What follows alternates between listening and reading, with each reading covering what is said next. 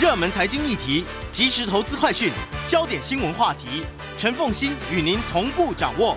欢迎收听《财经起床号》。Hello，各位听众，大家早！欢迎大家来到九八新闻台《财经起床号》节目现场，我是陈凤欣。经济学不玄，今天这两个话题实在是太有趣了哈。那么都跟这个，嗯、都跟 AI 有关哈。但是呢，是用大数据，用 AI。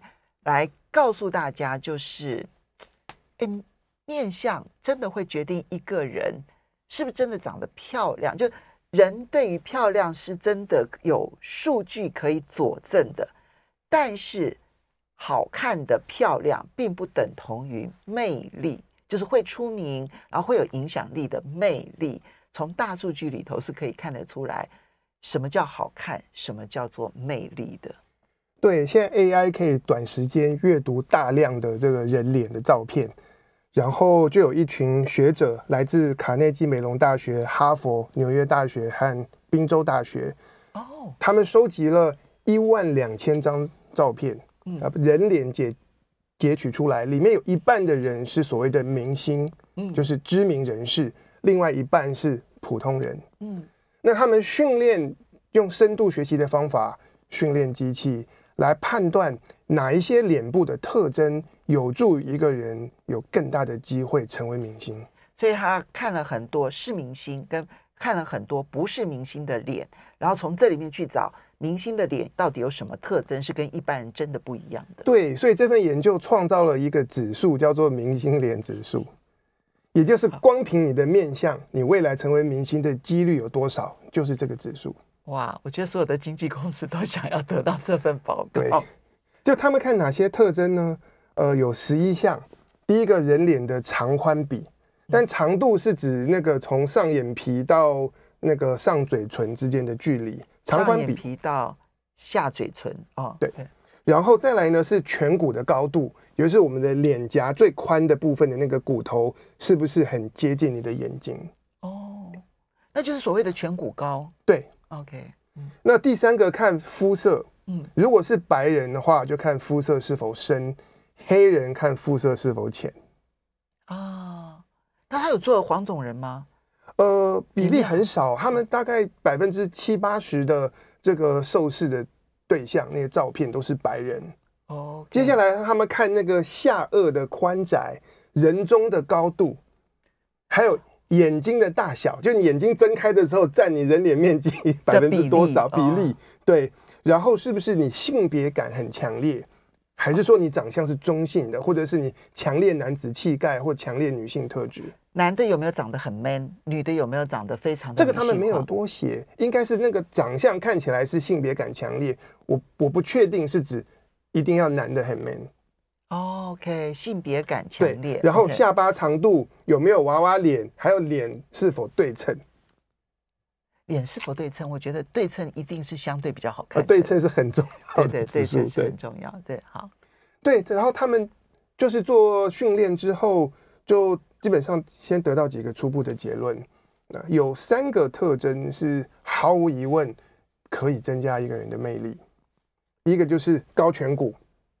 哦。大眼睛，大眼跟对称，对称，大眼睛，高颧骨，OK，对，高颧骨在我们中国人面相当中是认为就是强势，不是吗？对，OK，呃，他们后面有做很多更进一步的分析，在我们讲下去之前，需要先来简单介绍一下到底什么是魅力，或者是为什么所谓的魅力会影响到一个人成为明星的几率，嗯。平常我们口语的时候，常常会觉得说啊，她很好看、很漂亮，长相很吸引人。可是根据这份研究，它其实背后引用了大量的心理学文献，然后认知科学、经济理论。那他说这两件事不一样。如果要一个人让人觉得好看，从数据来说的话，他所有的特征就是接近平均值就好。哦。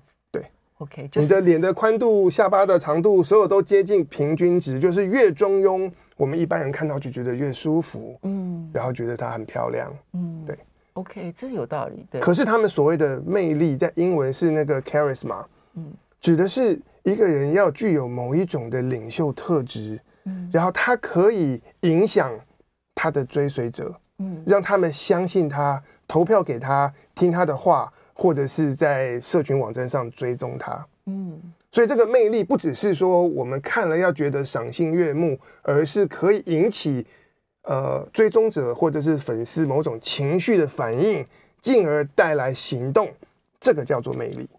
所以好看不一定有魅力。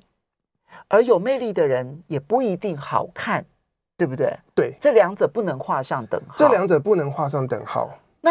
那明星脸指数它比较偏向好看，还是偏向魅力呢？魅力。所以是魅力决定你能不能成为明星，而不是由好看来决定你是不是成为明星。对，当然我们看到很多的明星或者是这个从政的人，他是好看的，这方面研究很多。可是不是明星的人也有很多是好看的。对，他。大街小巷不知道藏在哪里，所以，但是当我们做这样子的研究的时候，我们要来看说，当你具备了一个特质，是可以增加你成为明星的几率。所以是明星当中有这个特质，但是凡夫俗子没有的那个特质，我们才把它萃取出来。那在这个过程当中，他们发现是否好看，并不是在统计学上并不是一个显著的因素。OK，对。好看反而不见得是重要的，对。但是你刚刚提到的，就是说明星脸指数当中三个特征特别重要：大眼睛、颧骨接近眼睛，对。然后还有就是对称，对。这三件事情最重要。对。而所谓的好看，指的是他所有的特质特征都接近所有人的平均。嗯，对。那魅力是要有一些。与众不同的地方。好，那但是，所以这些明星脸指数呢，它就不一定，这些只是让你的几率变高，对不对？对。好，那魅力一定还有别的东西，因为你刚刚提到说，要对于追随者有影响力，然后让他们这个必须要跟随着你，那这件事情就绝对不会是只有靠长相就可以让人家追随你了。这份研究主要是研，主要是看长相，可是他们有进一步去。解析，因为传统在我们已经有大量的研文文献在探讨什么样的人会变成领袖啊等等的。那根据文献，大概有六种人格特质会影响到一个人的魅力。第一个就是他是否给人一种权威性、支配感。嗯。第二个，他看到他是不是让我们觉得会想信任他、信任感。嗯。第三个，是不是看起来能干？第四个，是否积极进取？嗯。然后第五个，是否让人觉得温暖？以及第六个，是不是给人一种慷慨大方的感觉？这六件事情要同时具备，还是说任何一项只要稍微高一点就可以了？呃，它不是，它不是 end 吧？对，我们并不需要同时具备。对，因为你看啊，这里面的权威性还有能干，他也许有的时候不一定啦，但有些人可能又又有权威，然后又温暖。但是有的时候，权威跟温暖是没有办法并存的。对，那如果他有权威也可以，而没有温暖也可以。但是，或者是虽然不够有权威，但是显现温暖也可以。对，这是为什么这个研究团队他们建立一个模型，所以每个人具有不同的特质，加加减减加总在一起，帮你计算一个你会成为明星的几率。哦，okay。可是他们，可是这。这份研究主要看的还是长相，所以他们拆解细部的这个构造机制，他们看长相如何会影响到他的权威性、信任感、温暖、慷慨等等，然后这些特质又会再影响到这个人是否具有魅力，所以他是把这个两阶段的机制建立起来。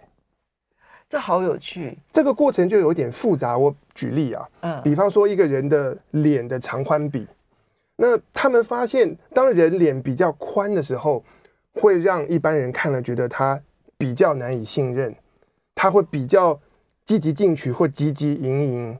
那这两个特质都对魅力是没有帮助的。积极进取不是不是有帮助吗？积极进取不是，积极进取不是。他们根据里这里的积极进取是那种 aggressive。就有点到说，哦，是一种这种强制性的积极，对，是你主动到让人觉得不太舒服的那种感觉。OK，所以脸宽这个视觉上会让人觉得比较不想信任你，然后让人直觉觉得你会是那种很很很强制、很积极进、很积极的那种个性，这两个特质会降低你的魅力指数，不不够温软，然后不够信任，然后呢，他的积极进取的方式是让你觉得有压迫性的。对，可是另外一方面，脸宽又容易让人觉得你比较慷慨大方，嗯，然后你的权威感会比较强，嗯，这个部分又会增加魅力，嗯。所以脸宽这件事情，它同时会增加一个人的魅力，跟减少一个人的魅力。所以我们就要从实证的数据来看总效果是什么。OK，当然这里面的脸宽这件事情，它不是绝对数字，对，它是用比例的，对不对？对，它是看这个脸的这个长宽比。我很想去看报告，然后去量一下这个长宽比。报告里面还有非常多的照片，哦，所以可以供参考，会比较具体。好有趣，好，对对。所以那这样子得出来的结果，有具体的魅力指数可以去做比较吗？所以他完全是看脸的长相就决定这个人可能具备什么样的特质，或者是。外面的人觉得他具备这个特质，而使得他有魅力。对，而且所谓的长相，他只看刚才十那十一个特征，大部分跟你的骨架啊、肤色啊、对称、眼睛大小这些东西有关。他只从这几个面相来看，就可以有很好的预测能力。然后这预测效果已经很好了吗？呃，预测效果，他们在两个方向、两个领域来找实证。第一个是看网络意见领袖，第二个是看企业领袖。所以他们先看了。这些一万多个这个照片完了，训练完了之后，接着到网络上面去，从这个网红这方面啊，或者是其这些照片里头，然后去测试，说我我训练出来的 AI 判断力如何？呃，他们现在还没有到测试，但是他们用。另外一种方式验证，等下跟他讲。我们稍微休息一下，等一下回来就来看凭脸相就可以看出你的魅力。欢迎大家回到九八新闻台财经起床号节目现场，我是陈凤欣，在我们现场的是台大经济系专任副教授冯博翰冯老师，也非常欢迎 YouTube 的朋友们一起来收看直播《经济学不悬》。哇，这个算命的面相现在有了 AI 的科学根据了耶。对。所以你看到他他们训练 AI，然后完全只针对那十一个特征。从这十一个特征之后呢，他们就去判断出一个人能不能够成为明星脸，不是好看哦，对，而是要有魅力。而这个魅力呢，它能够从这十一个特征就看出来你的个性是不是有权威性，是不是值得信任，是不是能干。是不是一个让大家娱乐呃，这个这个这个非常鼓舞士气的积极进取？是否温暖？是否慷慨？但他要验证，他验证的结果如何？他们第一个当然就先看娱乐的领域，所以就到 Instagram 上面去收集网红跟不是网红的自拍照。哦，他们两边各找了一百一十五个人，嗯，然后统计那些所有的网红，就是一万个。粉丝以上的、对，对网红的明星脸指数是零点七三，然后非网红的明星脸指数是零点二零。哎，差哎有明显差距，明显差距。对，当然他们有提到说相关性不一定等于因果关系，有些人可能就是他平常的人际交往让他觉得别人就觉得他是一个有魅力的人，所以他更容易去投入。这个在网络上面做发展，建立自我形象、自我品牌，更容易成为投入网红事业。但你从另外一个角度，可能就是他的面相真的很很容易让他成为一个圈子里头的领导人，有魅力，所以他后来就成为网红。对。因果关系也是可能是这样啊，对对对，当然这些因果关系还没有去佐证它，只是我们可以去猜猜测它的因果关系的可能性。对，不过当然网红我们看的是网络上面的形象嘛，大家觉得不意外。我们看商业的领域，我看到这个数据也是吓到。OK，他们到 LinkedIn 上面去找个人的资料，你在哪里工作，做什么职位，然后 LinkedIn 上面大家会放大头照嘛，嗯。他们收集呢，第一个 C 字头的高阶主管就是 CEO、COO、CFO，嗯，对，所以都已经当到主管级了。对，都是长字辈的，长执行长、财务长，然后跟随机抽选的企业员工各一百五十人，嗯，结果这些长字辈的企业高阶主管明星脸指数是零点八五，哇，然后更高，随机抽选的这个企业员工明星脸指数零点二零，这差距更大。就一般人看起来就是平均零点二了。对，因为非网红也是零点二，对，然后跟企业家比的的这个也是零点二，对，所以看起来一般人就是零点二，对，一般人是零点二。可可是当然我们是广播，他在文章里面就有截取一些长字辈的人的照片，嗯、然后来说明，OK，他的颧骨高，然后眼睛大，脸的这个、哦、脸跟这个下巴的宽窄等等的都是可以分析。好，那可是网红跟企业家他们的明星脸的表现方式会不会不一样？我觉得这中间有一个共通点，网红我们家说是。网络意见领袖，对对对对，那企业家做到长字辈的，其实是商业上公司里的领导者，也是领袖。嗯，那从政的我们选出来的也是领袖，所以重点这个魅力影响到的是一个人是否有机会成为领袖，所以关共同关键字是领袖。嗯，好，所以那他们的魅力有哪些呢？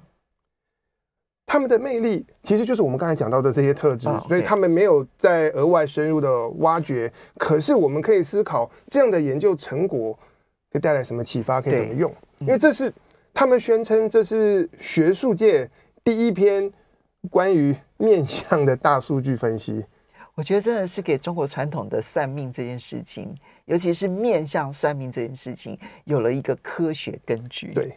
怎么应用？他们当然提到第一个，每一个个人可以思考自己的造型，因为有时候你透过化妆、发型，可以影响到你的那个面貌的这个对称感啊，等等的，那可以强化你在网络上面图像上的这个个人魅力。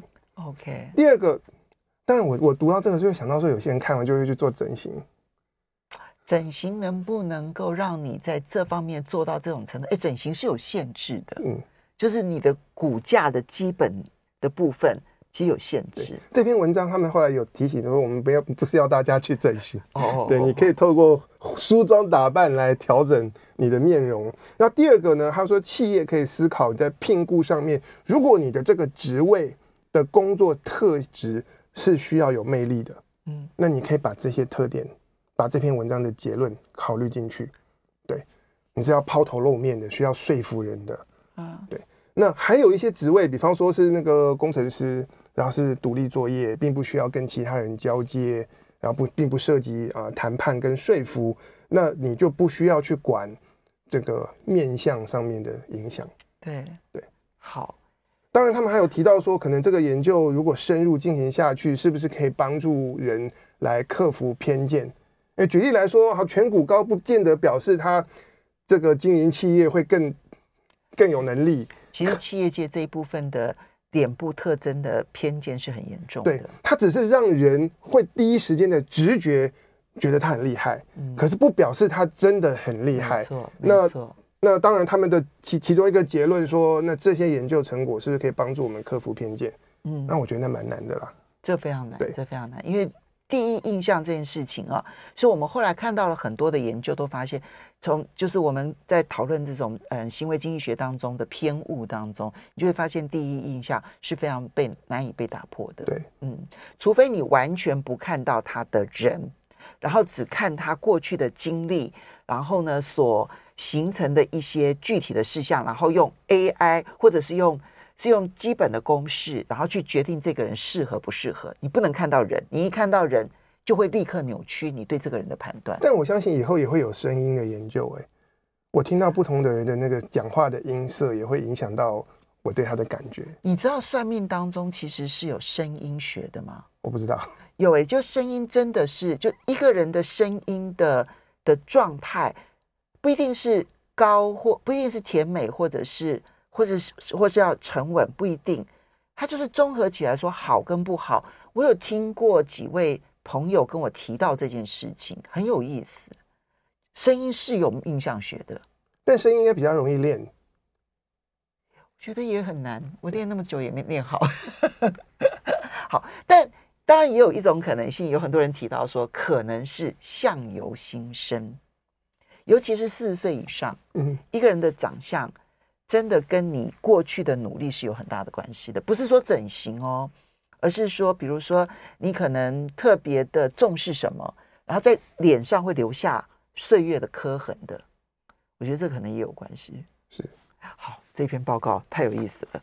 接下来我们再来看到的是，你现在用这个生成式 AI 可以做好多事情，可以用生成式 AI 来做民调吗？可以。哎，我的天哪！我才刚读到一份研究报告，而且不过它不太准，因为它是 Microsoft 的研究员做的，哦、微微软自己做的，微软自己做的，所以老王卖瓜，然后说我的 ChatGPT 啊威力强大。嗯。但我们现在看的不是民调，是商业上的市场调查。你的产品推出来，比方说一个新款的牙膏，那你应该要定价卖多少钱，消费者会买单。嗯那在美国呢，我看到数字也吓一跳，这样的市场调查、市场研究，每年的产值是八百亿美元，嗯，是很高昂的。嗯，所以大家做市调会觉得说，第一个贵，然后旷日费时，但有的时候调查出来的结果会出现偏差。嗯，因为你问消费者说，诶。在什么情况下你愿意花多少钱来买这个东西？大家都会高估自己的怨妇价格，等到实际上进到店里了，就觉得好贵哦。可是回答问卷的时候说没有问题，我会买。哦，对对，调查的时候常有这样的问题。对，因为在调查的时候，我专注在这一个产品上面，而且对方有呈现这个产品有多好用、多好用、多好用，我就可能会。愿我把我的那个心理的价格往上拉了，对。可是如果放在商店，不管网络商店或者是实体商店，它就会跟其他所有的产品去做对比，对。那这个对比之下，我可能就会看到其他有吸引力的东西，而它的价格就相对使得它这个产品没那么有吸引力。而且你填问卷的时候，你不是真的要付钱。你是想象的，所以就有人开始问说，这个市场调查这件事情能不能够用 AI 取代，然后做得更便宜？嗯那就有来自 Microsoft 跟哈佛商学院的学者，他们一起来做这样子的模拟。嗯，怎么做呢？我们把 ChatGPT 当成是受访者，然后我的市场调查问卷就是反复的去问 GPT。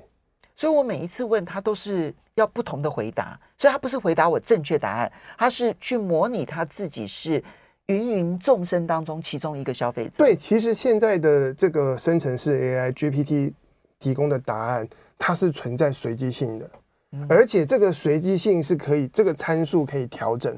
嗯，所以这个团队在做这个模拟的时候，他们把因为他们自己在 Microsoft，他们把这个随机性的参数调到最大。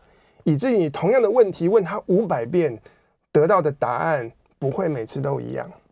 所以，嗯，好，就算不是我在软体设计上面去修改参数，我如果在问的时候，比如说我说，嗯，假设你是一位三十岁未婚女性，然后年收入多少，在哪里工作，然后呢，你，嗯，这个，嗯，啊，你你现在有一个男朋友。然后你是什么样的学校毕业的？就我把一个人具体的告诉他说，你现在假设你是这样子的一个人，对，然后你来回答这个问题。然后我后面再假设你是一个，比如五十岁的谁谁谁谁谁，用这样的方式也是可能的，对不对？他们其实给的条件没有那么多，他们大概输入的只有那个年收入，然后其他就是那个试调的问卷。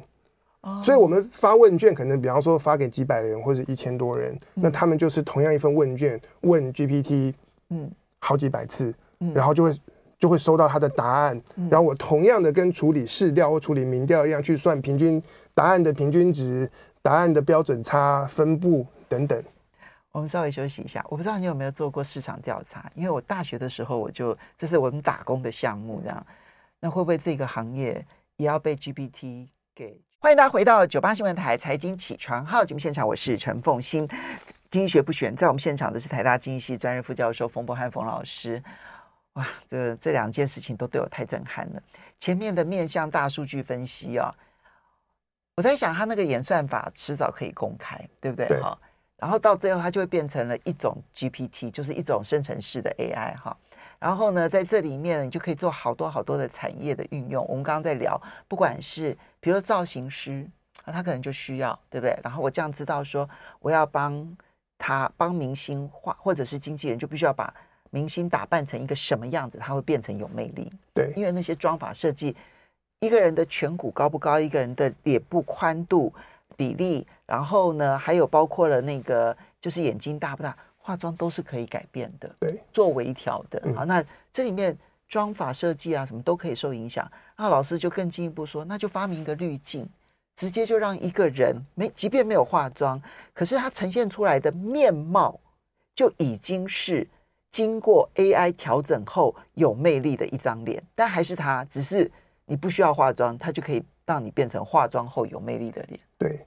其实，其实这篇文章他们里面有一个呼吁，就是说他们的结论并不是让大家拿去参考、拿去背，然后跟化妆师讲说我眼睛大一点怎么的。他说他们之后你化完妆拍照之后，可以输入他们的演算法，他就绘出告诉你你的明星脸指数是多少。比方说是零点六，你觉得还不够，那你就跟化妆师讲说我们再改。嗯，改完了以后再输入，它输出一个明星脸指数，就这样调整，慢慢调整之后，得到一个属于你、适合你最好的一种造型。好，这是面向的大数据，我瞠目结舌，看来觉得人生好难。对对对，人生真的好难。那 GPT 来模拟试调，好，刚刚讲了，我们现在用 GPT 呢来模拟消费者，然后问他几百次。然后跟我实际上面在市场调查，我去派人，然后去问消费者，问出来的结果去大比拼。对，大比拼，因为毕竟就大家传统试调在美国做的话，比方说做牙膏试调，可能做一次要那个两万美金，然后花三个月。嗯、是啊。可是同样的事情找 GPT 来做，只要十五分钟。嗯嗯，你要模拟是五百次。对。不过他们的研究呢，分成两个阶段。第一个阶段是基本的测试，就是 AI 到底会不会胡说八道，然后他们回他们的回答加总在一起，是不是符合经济学的理论？嗯，所以他们测试几个事情。第一个，他们测试 AI 的回答是否符合需需求法则，也就是我一次一次做问卷，当我价格提高、提高、提高，大家的需求量会减少。啊，这是符合的。所以你这你所模拟的这个消费者是不是一个胡说八道的消费者？就是，就是我我模拟的是一大个群体的消费者，他们加总在一起是符合需求法则的。嗯嗯、第二个是财富效果，他们反复的发问卷，然后告诉你，假设你年收入五万美元，假设你年收入八万、十二万，然后发现哎，财富效果也是合理的。当你告诉 GPT，它的年收入越高。平均来说，他能够接受的价格就越高。嗯，对，嗯。第三个很有趣，叫做边际效用递减。嗯，他跟 GPT 说：“哎、欸，你现在在超市买 yogurt，然后你家里冰箱里面还有一些以前买的没吃完，然后还剩，比方五瓶或者是八瓶。那么这时候你想花多少钱再多买一些 yogurt 回家？嗯，那他发现说，你冰箱里面存的越多。”大家逛街的时候越不想去多买这个商品，但有一个例外，嗯，那个例外是酒。哦，他们会问说，假设你在餐厅吃饭，然后晚宴，然后你已经喝了五杯酒，你已经喝了十杯酒之后，你会不会再想喝下一杯？会，会，反而更会。对，结果 GPT 可以掌握到这个东西。哇，对，边际效用的变化，对，其他东西都是那个边际效用递减。酒是你越喝喝越多，越想再喝。对对，没错，很有趣。它可以掌握到一些基本的人类的行为。那最后一个就是替代品效果，就是你的竞争产品变贵了，是不是大家更常来买你的商品？这也是符合的。所以这几个特征都是经济学当中很清楚的知道消费者的选择的时候所出现的变化，不管是需求法则、财富效果、边际效用，还有这个替代性效品效果。对对对。但是这些都。确定 AI 没有胡说八道之后，才开始做比较。对，才开始做比较。对，因为毕竟这个 AI 当初在训练的时候是汇入大量的网络资讯，嗯、然后让他们阅读，所以他们仿佛是读了不知道成千上万或更多人的对商品的评价啊、看法啊等等。所以当他回答，然后我们调参数、增加随机性的时候，他可能每一次的回答对应的模拟了一个不同偏好的个人。对，所以我们要看加总在一起，它的答案是符合经济学原理的。嗯，那研究就进入第二阶段，就是我们同样一份问卷，我们来问 GPT，嗯，模拟试调，跟实际上花钱找试调公司找真人来做调查。那举一个例子，他们做了一个结果是说，你愿意花多，在某些条件之下，你愿意花多少钱买韩佛的牙膏？那他们真实试调得到的美国人啊。三点二七美元，美元。那 GPT 算出来的平均是三点四差不了太多，差距好小。对，就是嗯，大概就是九十五块跟跟一百块的差别，一百零一块的差别。对，嗯。那那你的实际定价可能就会定九十九元这样子，类似这样子。对对对对，那可能就会有人说，如果 GTT 这么强，是不是我们就可以把试掉的钱省下来？觉得很多公关公司现在很焦虑。嗯，我在想说，我大学打工的这个管道少了一项了。不过答案我觉得不是，我觉得是 GPT 可以跟传统试调方法合作。然后让整体调查的问卷设计更优良，然后结果更精准。嗯，这边分几件事情。第一个是 AI 它到底怎么模拟消费者，它仍然是一个黑盒子，我们并不清楚。就包括微软的工程师、他们的经济学家，还是需要透过大量的实验，然后来逆向工程来破解。嗯，然后在这个过程中，他们不停的发展他们的提示工程 （prompt engineering），就是我给 GPT 回答的那个问卷要怎么设计，让它的答案是更符合真实的人。对，大家有兴趣的话，我们那个 YouTube 连接可以再放论文，它它它的附录有有有它的那个题词。有它的 prompt、oh, 可以供参考。Okay, 对，OK。那第二个，我们在 YouTube 上面可能来不及贴上去了，我们事后，所以可能在我们的那个脸书，我们在脸书的九八新呃 News 九八的。粉丝团里头，我们会提供两份论文的连接，好，好不好？好，两份论文的连接。如果大家有兴趣的话，可以到我们的脸书的粉丝团，那应该会在今天的下午的时候呢，我们就会贴出去。然后大家如果有兴趣，可以看一看那一份这两份论文的连接，我觉得蛮有趣的，非常有趣。对对对。那接下来关于这样子的这个研究，就 GPT 怎么用，他们提了一个方式，是说你做试调需要先做前测。你不对，那他觉得 GPT 可以用来做前测，然后帮你厘清你是不是有漏掉啊？问卷怎么样？问卷题目可以怎么再修改？没错，对，没错。所以这个部分其实它的帮助可能大一点。好，我们那两份论文的连接也会放在 YouTube 的评论区，好，好不好？这样子的话呢，大家都可以找得到。所以我们现在到底要怎么去运用它？你基本上还是认为。先用训练，呃，先用，呃，等于是辅助一般的试调的方式，而不是直接取代试调的方式。我想大家也没有人敢用去 现在现行用 AI 来取代试调，我想这个知识提大，嗯，而且其实就是在最前沿的学者，他们仍然在研究来探索。但是这些他们的研究成果可以带给我们很多的启发，就是未来的有 AI 的这个市场调查可能跟过去不太一样。不过我现在我在想，因为很多市调公司啊，他们领了钱之后，如果他们选择就是用 ChatGPT，呃，就是用 GPT 来、哦、他来作弊，对，然后因为你同样付我两万美金嘛，对，对不对？对，但是我可以省钱啊，嗯，我出来的结果洋洋洒洒，看起来还是非常漂亮、啊，嗯。而且那个结果，你刚刚讲了，符合需求法则，然后符合财富效果，符合边际效用递减，然后符合替代性的这个品，这个这个效果。所以我先用 AI 来辅助我做前沿调查，然后设计问卷，然后最后我还是用 AI，然后去调查出消费者可能是怎么想，然后提出报告。对，好的，未来的世界有太多变化了。今天这两个题目。这是 AI 新研究，提供给大家做参考，谢谢。